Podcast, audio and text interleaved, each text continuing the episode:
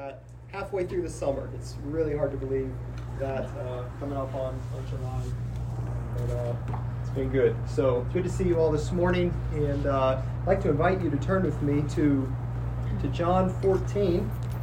As you're turning there, pass the, outlines out.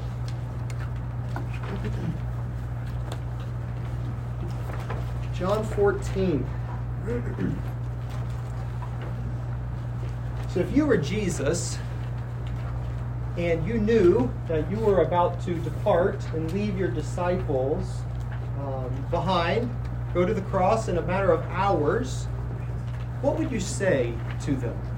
How would you prepare them for your departure?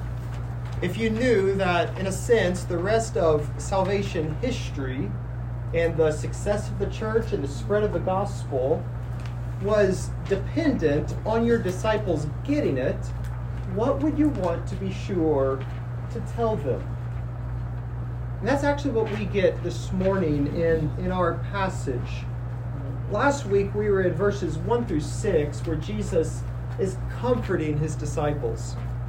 They are troubled by the fact that Jesus is departing from them. He's going away. They don't know why that's necessary.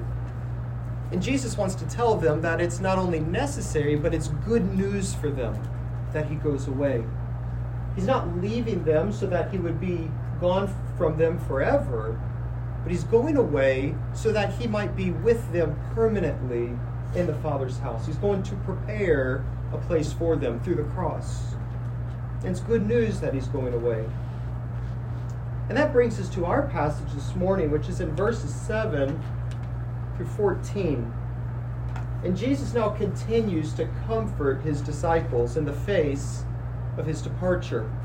He begins to prepare them now for this time in between his departure and then them being with him, whether through death or through his, his return, this time while they are on earth. And so it's very applicable to us because that's the time in which we live, isn't it? Between these, these two comings of Christ while he's departed and while we are with, with him. And so in verses 7 to 14 of this chapter, Jesus is going to give us two identities which disciples must remember upon the departure of Jesus. Two identities. And the first identity is the identity of Jesus as the ultimate revealer of the Father. This is what they he wants them to get. He wants to make sure that they get. Jesus is not only the access to the Father's presence, as in verse 6, he's the way to the Father, he's also the display of the Father's person. He's not only the way to the Father's house, he is the very radiance of the glory of God. Jesus not only brings people to the Father in heaven, but knowing Jesus leads to a personal knowledge and a sight of the Father now in this life for you and for me. That's what he wants to make sure his disciples get first. So let's look at this a little bit more closely. He first gives them the nature of this identity. He is the perfect image of the Father. Look at verse 7. If you had known me, you would have known my Father also. From now on, you do know him and have seen him. Philip said to him, Lord, show us the Father, and it is enough for us. Jesus said to him, Have I been with you so long, and you still do not know me, Philip? Whoever has seen me has seen the Father. How can you say, Show us the Father? So, in verse 7, Jesus says, If you have known me, I think the implication is, and you do, then you will know my Father. This word know, we've seen it many times already in the Gospel of John. It's a key word. It means much more than just mental knowledge, information. It has to do with relational, intimate knowledge, personal knowledge. It's the essence of eternal life, right? John 17, 3. This is eternal life that they might what? know you, the eternal God, and Jesus Christ, whom, whom you sent. Jesus is saying that knowing Him, knowing Jesus personally, relationally, savingly, will lead to an intimate knowledge of the Father. But why? Look at the rest of verse 7. He says, From now on, you do know him and have seen him. He wants to clarify that he's not merely the way and the link to the Father. Knowing him is not only the necessary prerequisite to knowing the Father, Jesus says that knowing Christ is synonymous with knowing the Father. And this is what all disciples must know and believe about Christ if they're to get him rightly, if they're to know him rightly. He says, from now on, that is, from this point in salvation history onward, with the incarnation and especially the crucifixion of Jesus Christ, from this point onward, disciples presently know and have seen the Father. How? How does that work? Well, Philip thinks that he knows. Look at verse 8. He says to him, Lord, show us the Father, and it is enough for us. He hears Jesus say that from now on they will have seen the Father, and he says, Okay, so so so give it to us. Show us the Father. Give us a visible manifestation of the Father. He's still thinking of Jesus merely as a stepping stone to the Father. But there's a problem with his request. Philip wasn't wrong for wanting to see the Father. He wasn't wrong for thinking that Jesus really meant he was going to visibly show the Father. But he was wrong because Jesus had already given a visible display of the Father. Philip has been with Jesus since the very beginning. Look at verse 9. Jesus said, Have I been with you so long and you still do not know me, Philip? He's been with Jesus from chapter 1 of this gospel, the very beginning of his ministry. And yet, even after such a long time, Philip and the rest of the eleven still do not know Jesus as they ought. And so long as they continue to ask Jesus to reveal the Father, give some visible manifestation of, of the Father, so long have they failed to recognize Jesus as they ought.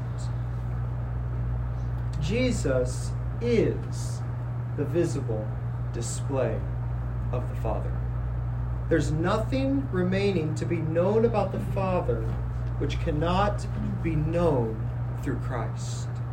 That's an astonishing claim. It's a claim to deity. Nobody could say that unless they were divine. Jesus could only say such a thing if he were fully God. And if one fails to recognize Christ as this, then one has failed to know Christ rightly. He wants to make his make sure his disciples get this right. Now, point of clarification, he is not saying that he is indistinguishable from the Father, as though he's just the Father in a different form. Right? That would be the heresy known as modalism. He's not saying that. We've seen Jesus relate to the Father all through this gospel, right? He obeys the Father, he prays to the Father. They're clearly distinct persons, if you will. So he's not saying, I'm the Father in simply another form. Jesus is not the Father. But he's saying that the very character and person of God has been so perfectly revealed in him that there's nothing left that's needed in order to receive the truest and fullest manifestation of God that has ever been experienced. And this has always been the great hope and expectation of God's people to look upon God, to see God, to gaze upon the glory of God.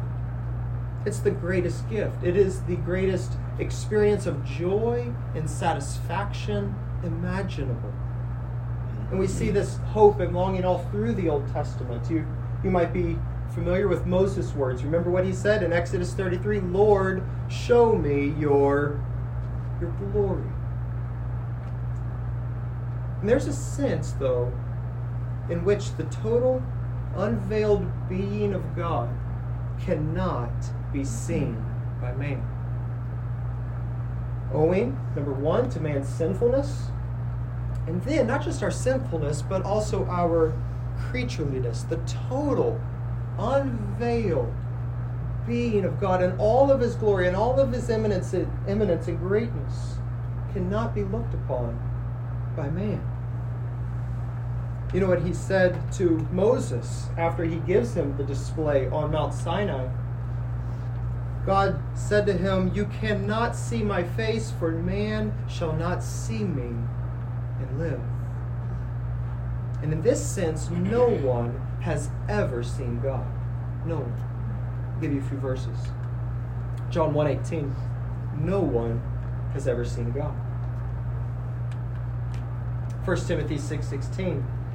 who alone has immortality, who dwells in unapproachable light, whom no one has ever seen or can see. To him be honor and eternal dominion. Amen. God is, is what theologians call invisible.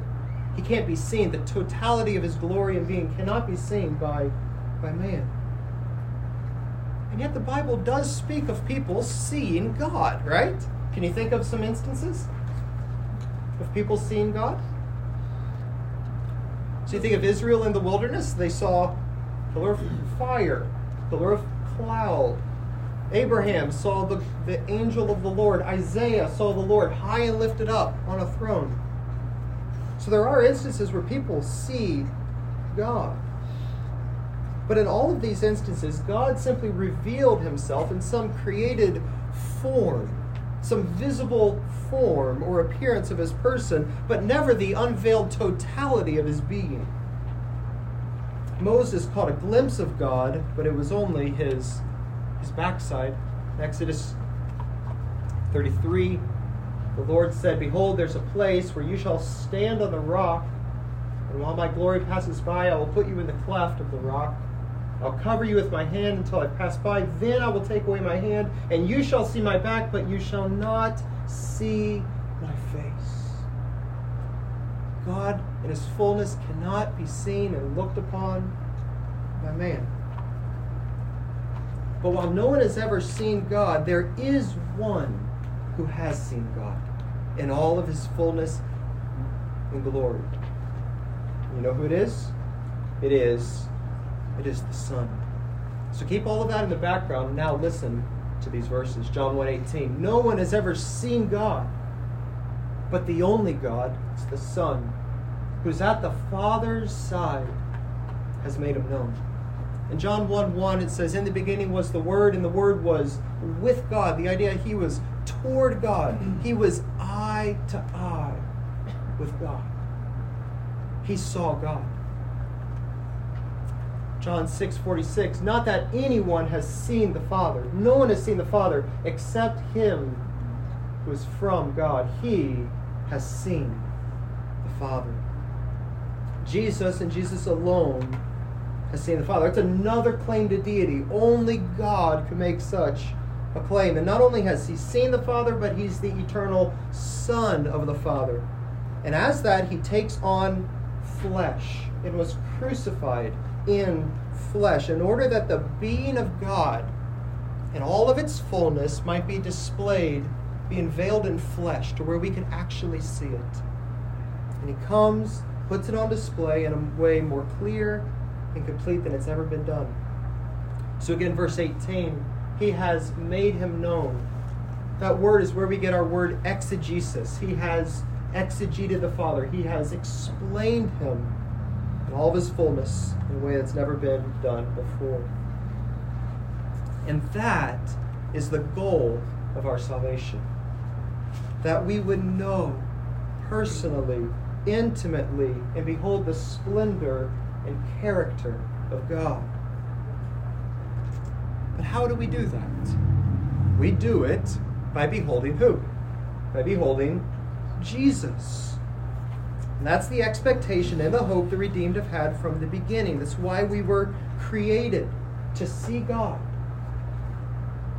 And it has already begun now. Look what he says. From now on, you have seen him. Oh, it will be culminated in the age to come, but it has begun now. You say, well, Michael, I've never seen Jesus in the flesh. And there is a sense in which the disciples who saw Jesus in the flesh, being crucified in the flesh, saw him a unique way the glory of God in flesh. Um, and we haven't seen that, have we? I don't think anyone in here has seen Christ in the flesh. But how do we see him? If God's glory is made known in the flesh of Christ, we don't see that, how can this apply to us? And it applies to us because we see Christ now through the eyes of the disciples, through the eyewitness testimony, right? John 20, 31. These things have been written so that you may believe that Jesus is the Christ, the Son of God. We see him through Scripture. That's what we're doing studying the Gospel of John. That's what should be your aim as you do personal Bible study and devotions and family worship, seeing God through Jesus Christ. So that is the first nature, the, the nature of the identity of, of Christ, the first point.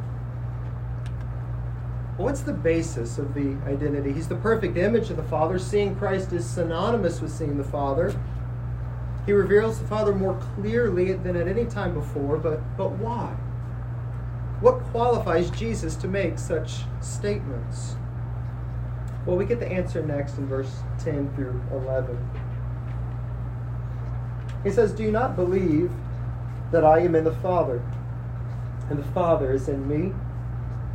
The words that I say to you, I do not speak of my own authority, but the Father who dwells in me does his works. Believe me that I am in the Father and the Father is in me, or else believe on account of the works themselves. The basis of his identity is his complete unity with the Father. He says twice, I am in the Father and the Father is in me. Now, what does that mean? I don't think it means he's spatially in the Father, like somehow he is inside the Father and the Father is inside of him. I don't think that's what he's saying. I think he's saying, I am relationally in the Father. I'm relationally in Him and He in me. And We're going to see the same terminology come in chapter 15, where it talks about believers. You are in Christ and He is in you. It's talking about a relational unity. But here, Jesus is speaking of his relationship with the Father, and it implies a complete unity, a unity of purpose and desire and character. And he's going to flesh this out in the, in the following verses. So let's take a look.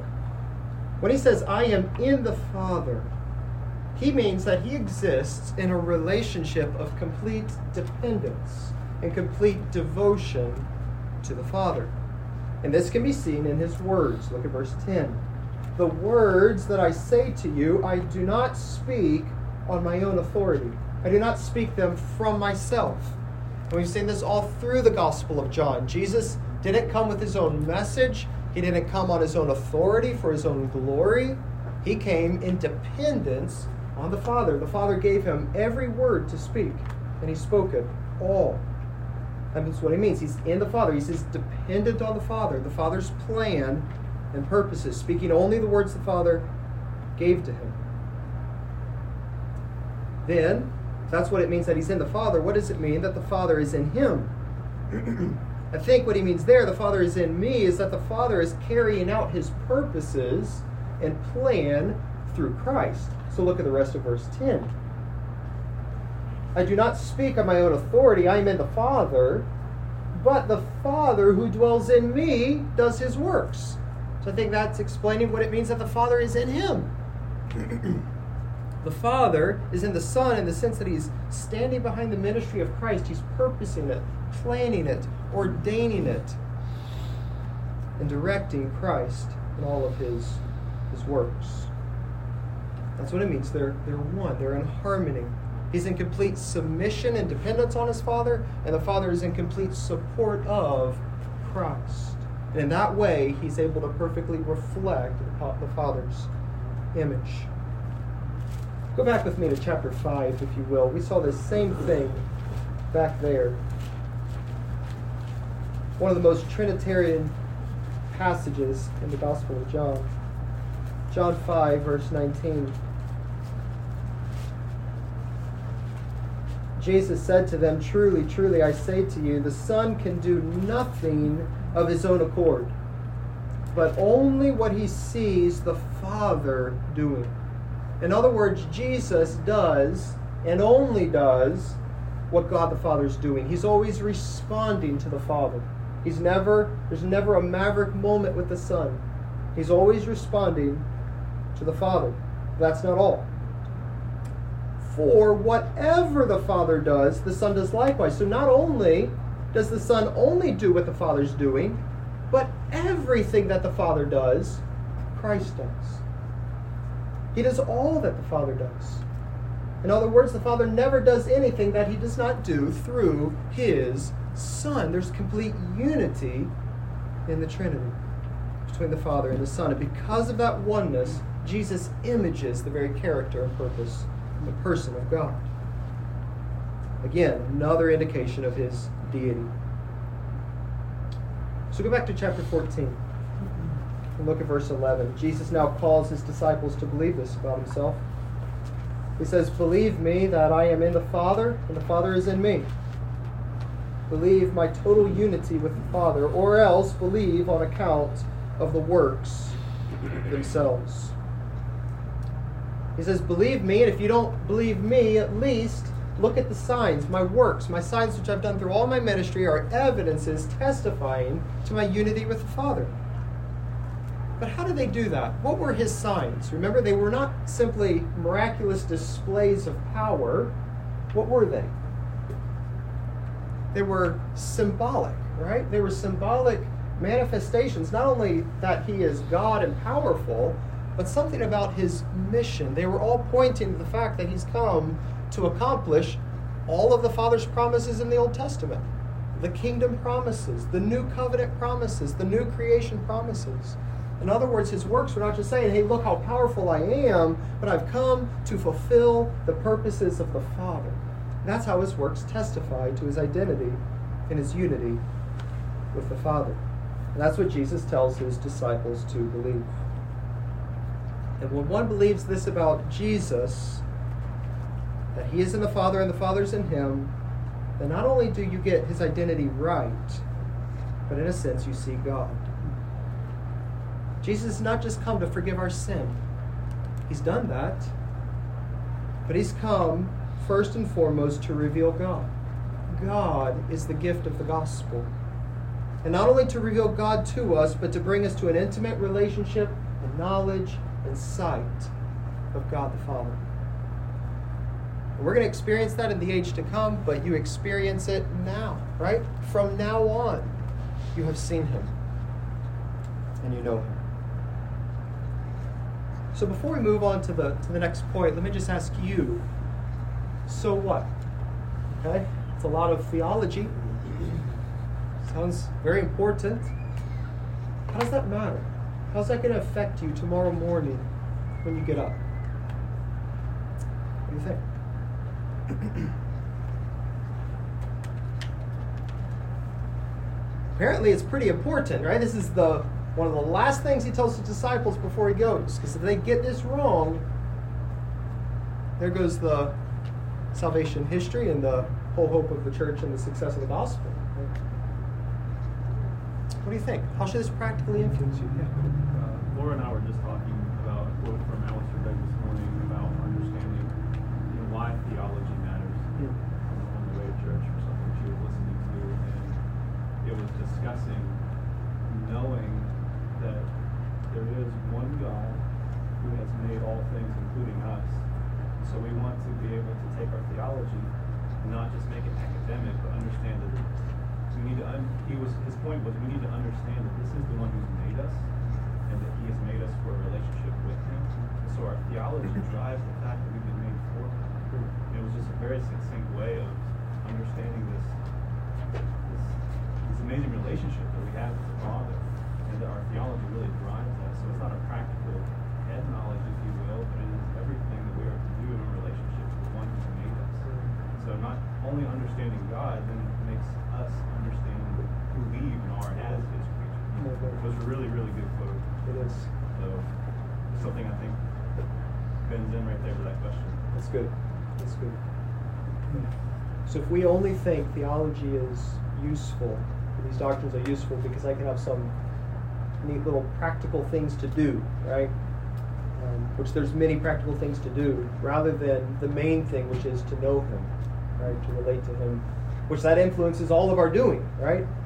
If you get that wrong, it's going to change everything, right? That's the main thing. So that's good. You know, Mike, uh, I was thinking of the Apostle Paul when he said, in the relational side of things, and his interpretation is in Galatians 2.20, I have been crucified with Christ. Is no longer I who live, but Christ lives in me. In the life that I now live in the flesh, I live by faith in the Son of God who loved me and gave himself for me. And the idea of, you know, you're talking about Jesus with the Father, and then now Jesus in us, and, uh, revealing that. So, so the Apostle Paul gives us some good insight here for us practically. Amen. Amen. And Jesus will unpack some of that John 15, as you know, the big abide in me passage. It's, it's beautiful. Anything else? Any thoughts? Yeah. Uh, I just always think about uh, like Second Corinthians three when he talks about beholding the glory of God, uh, and so it says, uh, "Now the Lord is the Spirit, and where the Spirit of the Lord is, there is freedom." And we all, with unveiled face, beholding the glory of the Lord, are being transformed into the same image from one degree of glory to another. For this comes from the Lord, who is the Spirit. So we're beholding the glory of God, Mm. and then trying to be transformed into that same image. Amen. It's good. And it's as we behold His glory that the transformation happens. Yeah. So you want to have change in your life? See God, see His glory. That's what First John tells us, right? When we see Him, what's going to happen? We're going to be made like Him, that happens in this life as we progressively do see Him. I jotted down three things really quickly. Um, these truths reorient us to the goal of salvation. It's not just the forgiveness of sins, as great as that is. It is to bring you to God. It is that you might know Him and see Him and find your life and satisfaction in Him. Number two, it clarifies our gospel message. Jesus came mainly for this, and all the other gifts of salvation are to this end. Number three, it directs our eyes to Christ as the embodiment of the Father's glory. It drives us to get to know Christ better. Which is again what we are doing in the Gospel of John. So that's the first identity his disciples need to get. Who is Jesus? He's not just the way to the Father, a stepping stone. He is the very visible appearance of the Father. But number two, he tells us the identity of disciples as Jesus' dependent representatives in verses 12 to 14. And as Jesus departs, his disciples must know their identity as those who will continue to carry out Jesus' works while he is away. And they too must do so with the same kind of unity with Christ that Christ had with the Father. So let's look at these. Verse 12 tells us that Christ's disciples continue the work of Christ while he is in heaven. Look at verse 12. Jesus says, Truly, truly, I say to you, whoever believes in me will also do the works that I do. And greater works than these he will do because I am going to the Father. Notice a couple things. Notice how this verse connects back to verse 11. In verse 11, disciples are to believe in his identity, which is evidenced by his works. And now in verse 12, those who have believed in him as this will do the same works Jesus did. So he's shifting from describing those who believe rightly in him to now describing what these who believe in him will do. And they'll do the same works that he does. Notice also that he's not just speaking about the 11 here. What does he say? He says, the one who believes in me. That's extremely broad. That phrase is used over and over in the Gospel of John for true believers. The one who believes in me. And he says that true believers will do the same works Jesus himself did. And were that not enough, Jesus heightens it in the rest of the verse. He says, Greater works will he do. Now, what does that mean? How in the world do believers, you, believer in Jesus, do greater works? The works are connected to his signs than Jesus did. Well, I think there's a couple of clues that helps us to know what he means. The first is found back in chapter 5. So go back there. Chapter 5, verse 20. So we saw verse 19 a few minutes ago. And now look at verse 20. Verse 19 talked about his unity with the Father. Now, verse 20 says, The Father loves the Son and shows him all that he himself is doing, and greater works than these. The exact same phrase. Greater works than these. Well, what is the than these? The than these is pointing back to the sign that he just did. He healed this man who had been lame for 38 years. And Jesus is saying, that's not it. The Father's going to show me greater things than these signs. And I'm going to do it. Well, what are those greater things? Look at verse 21. For as the Father raises the dead and gives them life, so also the Son gives life to whomever he will. What are the greater things? It is the resurrection from the dead, it is the final judgment. That's what the Son has come to accomplish. The healing of the man, in other words, was just a foretaste to what Christ had come to do. It was a pointer. The sign was a pointer to the ultimate fulfillment of the greater things he was going to do, which was the resurrection and the restoration of, of all things. And so when Jesus says the Father will show him greater things, I think he means it in a sense of fulfillment. They're greater in the sense of fulfillment. His signs were just foretastes, pointers to the greater thing. And I think that's the idea of our passage. So go back to chapter 14 now. Here, the contrast is not between signs done by Jesus and greater things Jesus will do, as in chapter 5, but the signs done by Jesus and the greater things his disciples will do. But what do these greater things mean? Greater things you will do. Well, it certainly doesn't mean that they're going to do more spectacular or miraculous works than Jesus did. It's hard to imagine anything more spectacular than changing water into wine, or feeding 5,000, or raising Lazarus from the dead.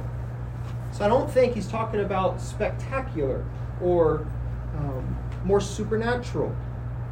what does he mean? I think they're greater in another sense. They're greater in the sense of fulfillment the reality to which all of Christ's signs were pointing.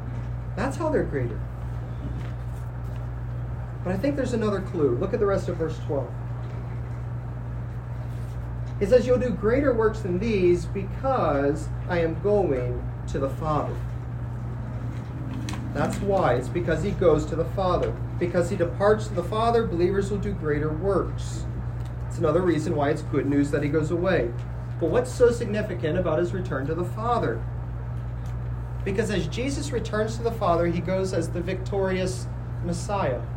As he returns to heaven, he will inaugurate a new age. The new covenant will have begun. The Spirit will have been provided. Redemption will have been accomplished. And all the works that disciples do now are done in this age in which Christ is now in heaven. And redemption has been accomplished, this new era, if you will. So then, how are believers' works greater than Christ? They're greater in the sense of fulfillment. They're the very thing that the signs were pointing to. And they're greater because they're done now with Christ already in heaven. Satan already cast out. Redemption complete. The new covenant already begun. You say, okay, I think I see that, but just what are these works? What do they look like? If they're not miraculous works, but fulfillment of what Jesus' works pointed to, and they're done with Jesus already in heaven and redemption accomplished, then what do they look like? I think the answer is that they include all the activities of the church. The ministry of believers, which are based upon Christ's completed cross work. They're not miraculous signs. The signs pointed to something greater. They are, in a sense, the thing to which the signs pointed.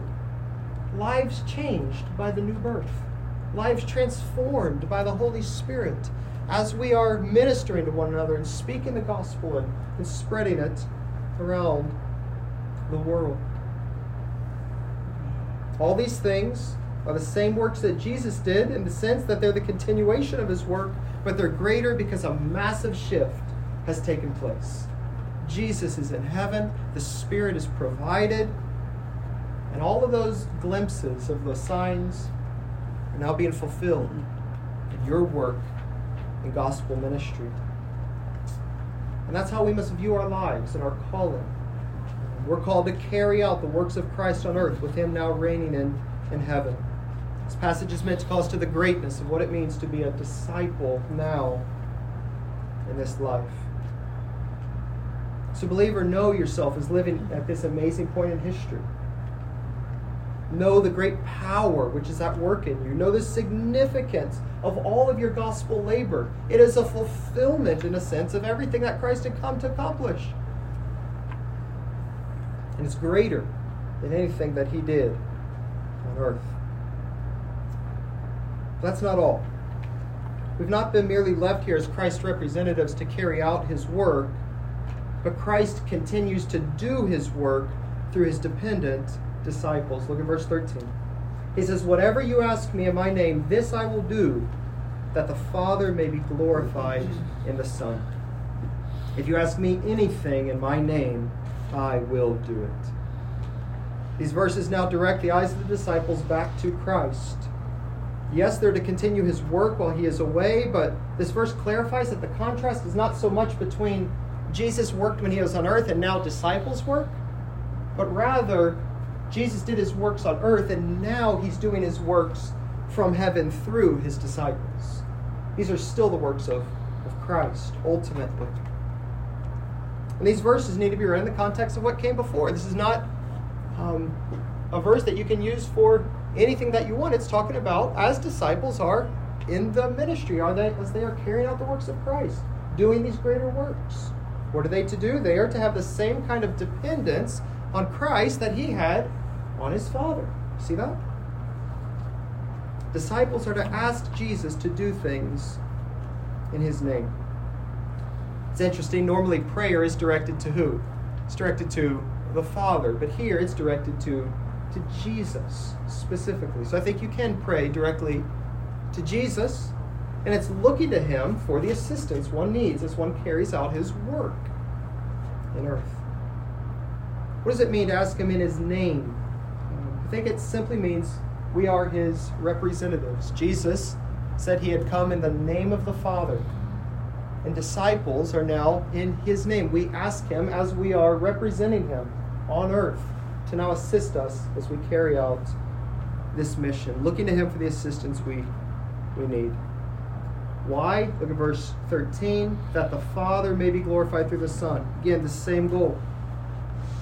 Father's Christ pursues the Father's glory not only in his earthly ministry, but now through the ministry of disciples on, on the earth. And because of that, Christ will hear. Verse 14. He says it again if you ask me anything in my name. That's an open ended promise to you as you're engaged in the works that Christ has left you here to do. Sharing the gospel, discipling one another, counseling one another, leading your families.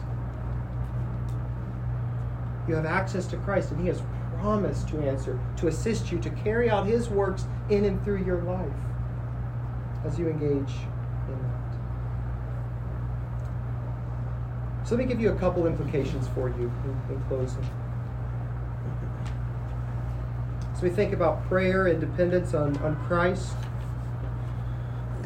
Number one, we will not pray as we ought until we see our primary business for which we've been left here are these works. Is to represent Jesus. It's to carry out what he had come to fulfill and accomplish. The new birth through the proclamation of the gospel, through the Holy Spirit, lives transformed, the spread of Christ and the Father's glory through the world. Put it this way there's a shaping influence that comes on our prayers when we are engaged in the kind of life that we've been left here to live. You might know John Piper's illustration of prayer. It's not an intercom to call up another pillow, it's a walkie talkie to call in reinforcements, right? It's meant for a wartime mentality. But when we cease to live a wartime mentality, knowing what we've been left here for, and malfunctions, we use this walkie talkie as an intercom to call in all these things for which we've not been left here. We have no promise for. We need to know what we're about, get busy, and then our prayers will be shaped. We'll be dependent on Christ, have a kind of urgency that we need Him at work. And I feel that every week when I come here to teach. Um, I am a frail, weak vessel. I feel all I have is loaves and fishes every time I come.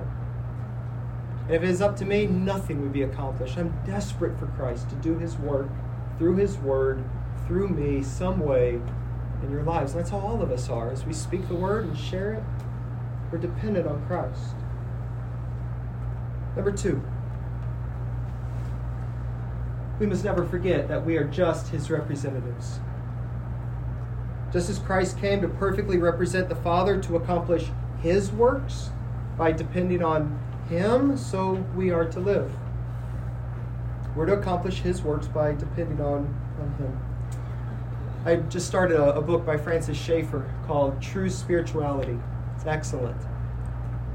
And the one quote that's just stuck with me since. He said, We've not been left here to build God's kingdom for Him. Because often when we do that, we end up building our own kingdom. I've done it by my strength. I'm doing it for God, and it's not God that gets the glory, and it's not His kingdom in the end that was built. But rather, our attitude is that God would build His kingdom. He's the one that's building it, He's the one that's doing it. But Lord, that you would do it through me in whatever way you wish. And that's the heart of true spirituality. I'm not after building God's kingdom for Him. I'm after Him building His kingdom through me, however He wishes. And I'm going to be faithful and depend on Him. I'm a representative, that's it, of Christ. Number three, we come with confidence in, in His name. It's a promise to you, it's an encouragement to be engaged in this kind of work. It's why He's left you here, it's why He's bringing this to the disciples' attention. They don't need, not only need to know his identity, they need to know their identity as those who will continue his mission and his work by his power through his spirit to this world. As he does, as they do, God will be glorified through Christ. Any questions or, or comments? Further implications that you see? Alrighty. So let me pray, um, get some more breakfast. Encourage you to come back uh, Tuesday morning, men, at our house, do our book study. And uh, really looking forward to that. And then Wednesday evening here at 6:30, uh, the room right next door. So, me pray. Heavenly Father, we thank you for your word. Thank you for Christ. In him, we now have a present view of you that is greater than anything that's ever been seen before. Your steadfast love and faithfulness have been revealed through Christ more clearly than was revealed to Moses on the mountain. As Christ was crucified, we see God clearly. Your heart love and justice and faithfulness, Lord. Father, I ask that our pursuit of our life would be to know you, to love you. And then not only knowing you, but seeing that our life's mission now is to continue Christ's works, to share the gospel with others, to serve one another in the body, that we would see lives changed and new births happen and people transformed for the glory of God. And but oh Father, we are just clay pots, frail, weak vessels. We need your assistance, Lord. I ask that you would come with us and help us. Lord, we love you. Thank you. And it's for your glory we, we pray. Prepare our hearts now for the service to come. In Jesus' name. Amen.